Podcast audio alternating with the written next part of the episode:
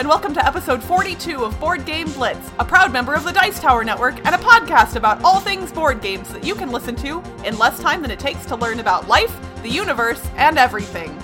Board Game Blitz is sponsored by Grey Fox Games. This week, we're talking about gifts. First, we discuss a few games we've played recently, like Kitchen Rush, Catacombs, and Hanami Koji. Then, we ask ourselves, what's the best gaming gift we've ever given or received? And we share some responses to that question from our listeners. Finally, we wrap things up with a look at the etymology of the word gift. And now, here are your hosts, Ambi, Cassidy, and me, Crystal. We've got some business to take care of before we head into the meat of the episode. We recently held a contest. Our sponsor, Grey Fox Games, kindly offered up a copy of their new roll and write game Harvest Dice, along with an exclusive Pip the Pig meeple. And a whole bunch of you filled out the survey on Google that we provided, and we really appreciate that. But we've got to draw a winner. So, without further ado, the winner is. Drumroll, please. Lindsay Grossman! Yay! Congratulations! Congrats, Lindsay. We're so happy for you. And Grey Fox will be sending you a copy of Harvest Dice in the mail shortly. So we hope you enjoy it. Uh, feel free to post on social media. You know, maybe you and Pip could pose in a little picture being adorable. But, uh, and thank you again to everybody else who participated. Yeah, thank you so much for all your responses. We got a lot of good feedback, and we're reading through all the responses, and we're going to try to improve our, our show. Like, one of the suggestions we got was to post all our episodes to YouTube, which we've started doing, and we've already gotten some feedback that, like, people like YouTube, and we're getting some new listeners from that. So, thanks for the suggestions. Yeah, and it was funny because we got almost exclusively like good feedback. Like there weren't any like really negative people or anything like that. Although we did get some contradicting feedback in some areas, Yes. which is interesting. Like for like one person will say, "I really love this," and then someone else will say, "I really do not like that," and it's the exact same thing. So in some cases. Uh, even if you Yeah. gave us great feedback, it may have contradicted someone else's feedback. So we're gonna do what we can with that information.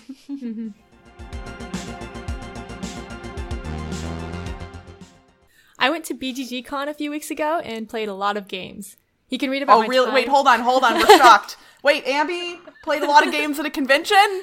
gasp. Yes. I, I for can't the record, I it. love that you do this every time. It makes me so immensely happy. This was our record this year, and we're, we're not going to beat it.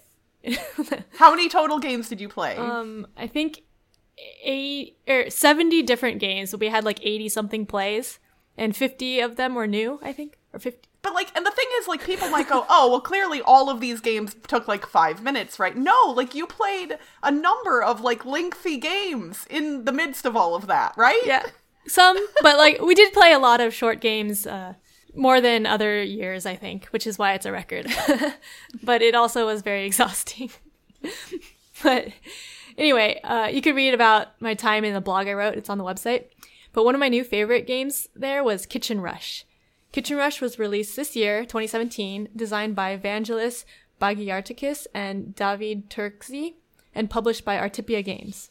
I actually saw it on Kickstarter a while ago and I almost backed it, which is saying a lot since I don't really back Kickstarters. anyway, Kitchen Rush is a real time cooperative game, which is one of my favorite genres of games. Basically, if you want me to put a game on a wanna playlist, let me know it has real time cooperative in it or deduction. but that's why I almost backed it. But in Kitchen Rush, you're working in a kitchen to get ingredients together and cook and serve dishes to customers at a restaurant. It's worker placement, so you have workers that go to different spaces to do things like wash dishes, buy ingredients, get ingredients or spices, and cook in the oven or serve to customers.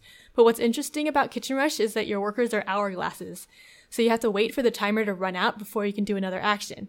I think it really goes well with the theme since you're waiting for your food to cook, and there are a bunch of workers in the kitchen in limited spaces, so you have to work around everyone and make efficient use of your kitchen time. There's also a lot of working together to make sure there's enough ingredients for everyone, so someone has to do the thankless tasks like shopping and washing dishes. One thing I heard from other players at BGG Con was that some people had problems with their timers getting stuck and not working, which would really suck.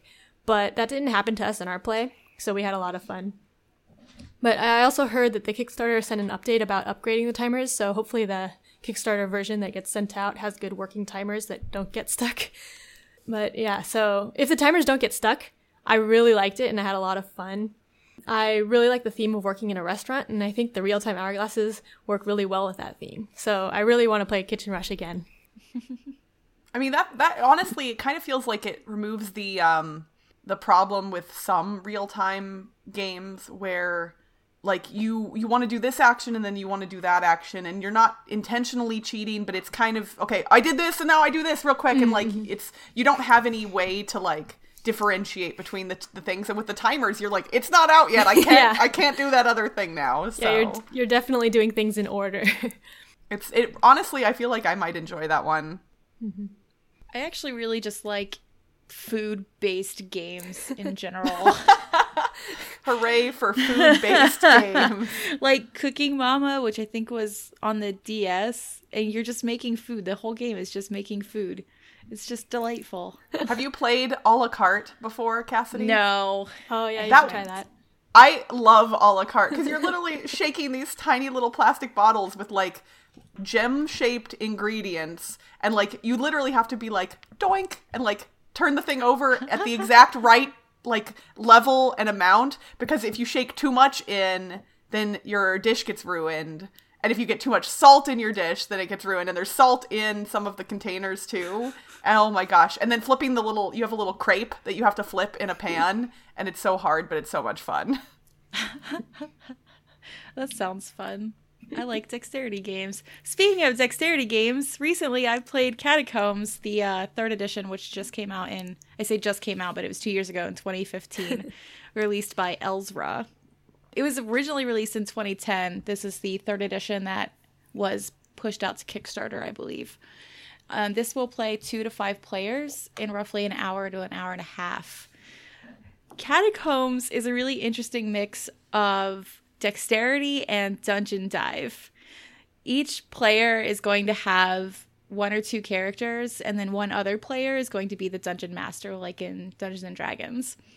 So the mas- the dungeon master is controlling the enemy encounters. So they decide which enemies are placed out based off of based off of the dungeon room that you're in, and then you have to flick your character around the board to hit the other enemy tokens. And they're all these little circular disc tokens. Some of them are small, depending on how many hit points they have. Some of them are bigger. And there are out, there are circular walls that are in your way too that you can bounce off of that get in the way of both you and your enemies.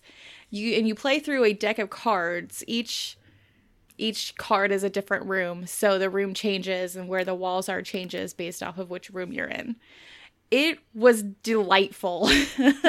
my favorite thing is that one of my characters was this little chicken. He was a chicken champion, and my little chicken did so much damage.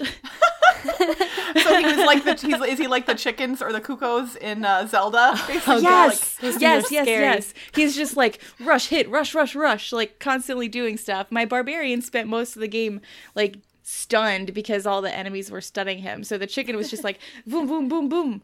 I'm gonna hit all the things. It was awesome.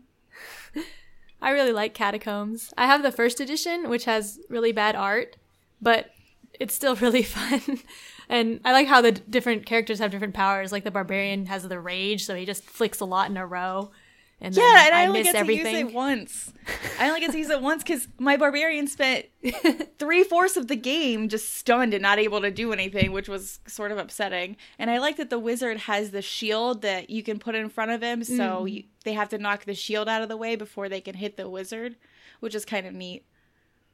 This is one of those games that I've like known about for quite some time and thought, man, that sounds like something I would really like. And I own Flick 'em Up, and I like Flip Flick 'em Up, but truthfully, the Western theme is kind of one of my least favorites. So I it makes zero sense to me that I own Flick 'em Up and haven't played Catacombs. But at some point, maybe maybe at uh, MeepleCon or something coming up, I'll, or maybe at BlitzCon, we can try it out. A friend of mine recently introduced me to a two player game called Hanami Koji. Hanami Koji was originally published in 2013 in Japan from Takamagahara and then was later published in English by Emperor S4 and Quick Simple Fun Games. In Hanami Koji, Players are trying to win the favor of each of seven geisha masters. The geishas have different values, which correspond to the number of item cards that each geisha has in the item deck. And players draw cards from that deck and have a hand of cards. Then they use four actions each round in whatever order they choose to distribute those cards between themselves and their opponent. So the actions will allow you to play cards in front of you, hide a card till the end of the round, uh, let your opponent pick a card from a set of cards that you hold out in front of them, things like that. Then at the end of each round, based on which cards were played in front of each player, the, the favor tokens for each geisha will move toward the player who played the most of her items in front of them. And uh, when a player is able to win the favor of four geishas or enough geishas to earn 11 points, they win the game. The artwork is by a Taiwanese artist called Maisherly, and it is stunningly beautiful. Mm-hmm. The gameplay is surprisingly elegant. Like sometimes when a game is pretty, the gameplay doesn't match, but it, it's all beautiful. And it has some really interesting tr- strategic decisions in it. It was compelling in a way that I didn't expect. And I have said I'm a broken record at this point. I keep saying I don't play two player games, but the more two player games I have been introduced to, the more I really, really am starting to like two player games. So, uh, and there's also a surprising amount of depth. Like the game is really simple to learn and to play, but the str- the strategy is incredibly difficult to be good at immediately. Even if you know what you can do, you don't know what you should do. If that makes mm-hmm. sense. Um, have either of you played Hanami Koji? Yes. Yeah. Yay! I got to play it at Dice Tower Con this year. And I agree with what you said. Like, it's really beautiful and it has interesting decisions because there's four actions that you're going to have to do, but what order you do changes things. And then what, what your opponent does also, like, depends on things. So it's really interesting choosing which action to do when. I had a really good time with it, and I wish I had a reason to have more two player games in my life. I wonder if anyone, if there is a a legitimate online version of it because man that would be a fun one to play online. But uh, i might have to look into that. Or even an app. Oh man can somebody make talk, talk to the publisher? Like i don't want you know bootleg copies. I don't want to be you know shady. But if somebody could figure out a way to make a legit version of this like it would even on a phone screen you could play this. Like you could mm-hmm. oh yeah, it doesn't have small text or anything. Yeah, right. and have the players um, have their hands only show up when they're holding the phone, you know, pass it back and forth or whatever. I think it could be great. So that was Hanami Koji, and I give it two geisha favors up.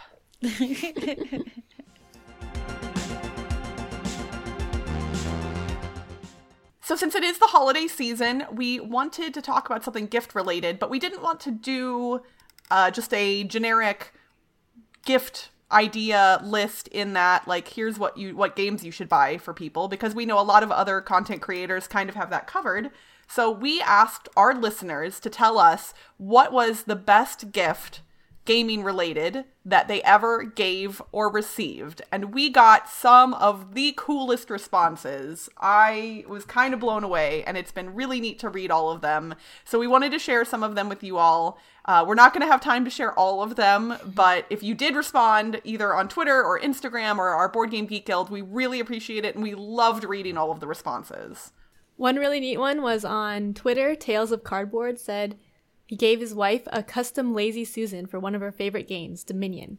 And it included a picture. It looks really cool. It has like card cutout ins- inserts for all the cards.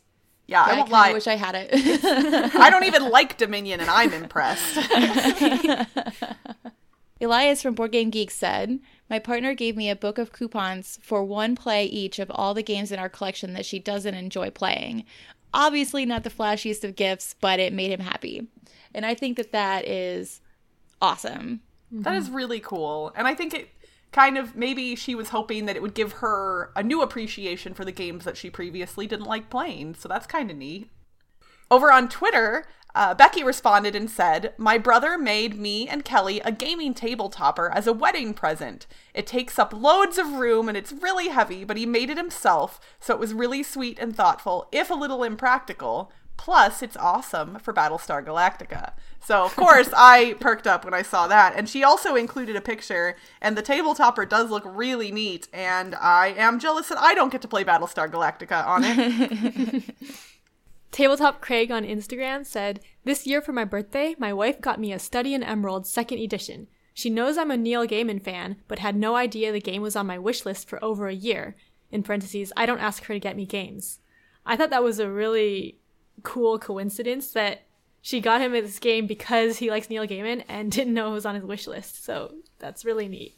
that is really cool. And I like when Yeah. you use someone's interests to kind of mm-hmm. go into, like, get a game for them. Yep, I like that one a lot. Harley from Board Game Geek says, For Christmas 2015, we gave our son a badge for Geek Way to the West. That gift put us on the path to attending many more con- conventions as a family, making lots of new friends. Our gaming collection expanded from 30 to 300 plus games, and even listening to some terrific podcasts. Aww. I thought that was really cool. Like being able to do cons as a family is something that I'm kind of looking forward to. Yeah, that sounds really fun. And then the last one for today, over on Twitter, Nicole said, My fave TV show is Twin Peaks.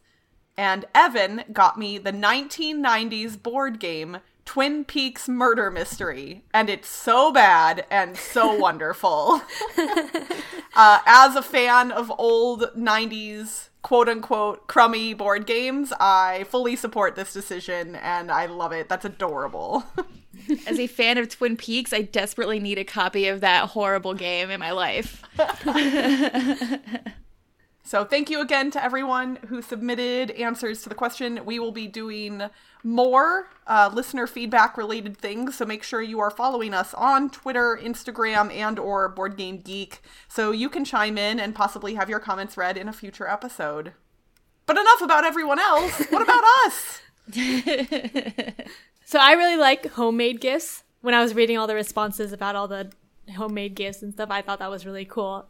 So one gift that I made for Toby, my husband, is a Cthulhu dice bag or monster bag. We used to play Arkham Horror a lot, and you're supposed to have a monster cup or something.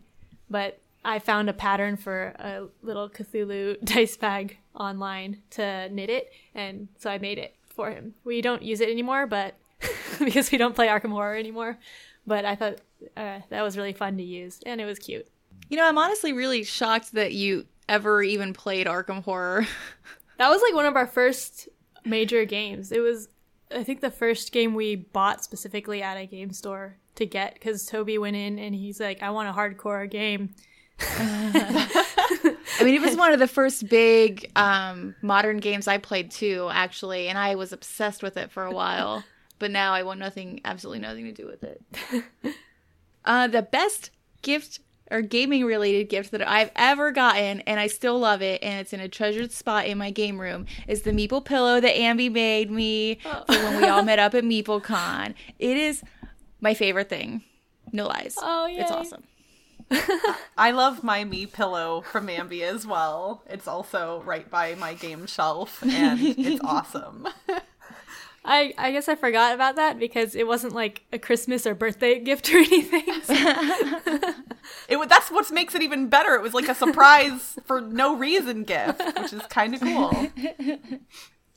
Another gift that I got that was gaming related. Uh, in the early 90s my parents got me the omega virus as a birthday gift and i still own the original copy that they gifted to me and it still works like a charm. So 90s electronics clearly have some good stuff because it literally has not ever failed me and it's wonderful. Uh, I also, as far as gifts I've given, my husband um, plays Magic the Gathering professionally, and so I went to someone on Etsy and got him a custom deck box that had the artwork from his favorite Magic card wood burned into the top of it. So I thought that was kind of neat. Uh, it ends up that the box is not like super practical for traveling, so he can't really use it all the time. But I think he appreciated the sentiment, if nothing else. Yeah, I think giving accessories for games that people like is really neat because a lot of time I'm- hesitant to give games as gifts because they might not like the game and if you aren't sure exactly what types of games they want or what's on their wish list or what they already have, then it might not be best to give them a board game. Uh, I think the exception is for little kids. It's easier to give them games as gifts because everything's new to them. so we, we've given board games to our nieces and nephews who are like two as gifts, like Go Away Monster and First Orchard, and they've really liked those.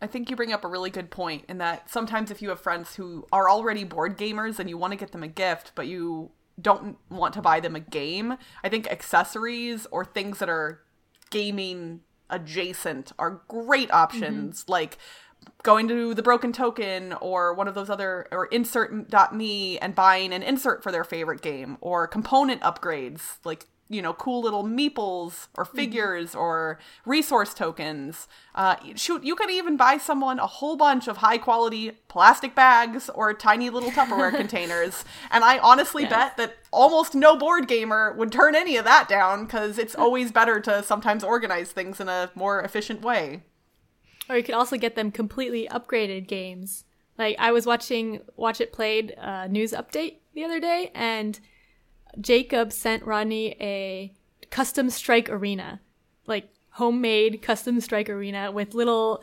audience members painted in the arena part and had columns and then gladiator dice. It was one really of the neat. coolest things I think I've ever seen, and I won't lie, I'm super jealous. I still do not own Strike, and it's funny because I actually or I finally caved and I ordered a copy on Amazon that was more expensive than it should have been, like uh, back at the beginning of October. But the seller was in Japan, and I don't know what happened, but something happened during transit and it never showed up. And they did give me a refund, so I'm not like okay. mad at the seller, but I still don't have Strike.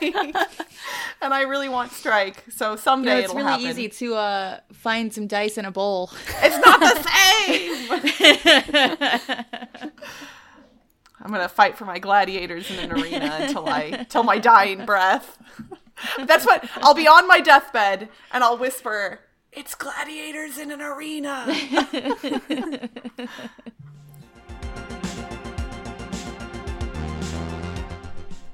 For this week's etymology segment, I'm going to look at the origins of the word gift. The noun form of the English word gift, meaning that which is given, originates in the mid 13th century and can be traced back through the Old Norse words gift and gipt, which were sometimes defined as good luck. Roots can also be found in the Proto Germanic giftes, which came from the Proto Indo European root gab, spelled G H A B H, meaning to give or receive. When researching this word, I came across something interesting. In a list of words related to gift, I found the word poison. As it turns out, in Swedish, the word gift has two different meanings depending on the context. The word gift in Swedish can mean either poison or married. The word never appears on its own, it's always used within the context of something else. But when you abstract it out into, you know, a dictionary's definition, that's what you get. As an English speaker, it does seem a little odd that the same word could be used to describe two very different things, but I thought that was pretty cool. And that's it for this week's Board Game Blitz. Visit our website, boardgameblitz.com, to get links to all our social media pages, including our Facebook, Twitter, Instagram, and Board Game Geek Guild. This episode was sponsored by Grey Fox Games. If you enjoy two player fighting games, Bushido is now on Kickstarter and already fully funded. Check it out today. Grey Fox Games, quality games, cleverly crafted. If you're enjoying the podcast and want to show us a little love, you can become a patron for as little as $1 a month. Just head to patreon.com slash boardgameblitz. Our patrons get a lot of benefits, including access to our private Slack channel where you can chat with us directly anytime. Our theme song was composed by Andrew Morrow, technical support provided by Toby Mao. Board Game Blitz is a proud member of the Dice Tower Network. Check out the other shows in the network by visiting dicetowernetwork.com. Until next time, thanks for listening to Board Game Blitz. Bye, everyone. Bye.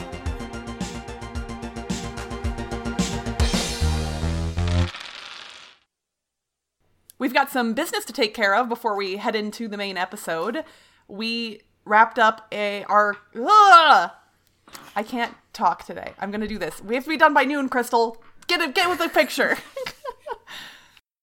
Different, and we asked And the dog's barking. Over on Twitter, uh, Kelly said, "Oh nope, sorry." Becky. Yeah, wrong one. um, and I think, nope, nope. I don't think anything. I think that's the end of that. I feel like you're just saving all your brain power for TI4. I That's hope. what's happening right That's now. the way to win. I really hope that is what's happening because I can't. Like, I'm not tired. I'm not anything. Like, I slept great. Didn't drink last night. Nothing is wrong with me right now except I just can't speak. I, you know what? People asked for bloopers, and I wanted to make sure Ambi had options. That's what's happening right now. Half the episode is bloopers. Hashtag much, half but- bloopers. oh goodness. And my dog is looking at me like, "What is wrong with you right now?" You asked for it, so here's 15 minutes of bloopers. Hello, and welcome to episode 42 of Board Game Blitz. Oh man, we should have done th- this episode should have been about life, the universe, and everything. Why didn't we think of that? because I we're the worst. always forget what number what episode Ah. we're on. I never forget what number it is, but it just ah, I'm really mad at myself.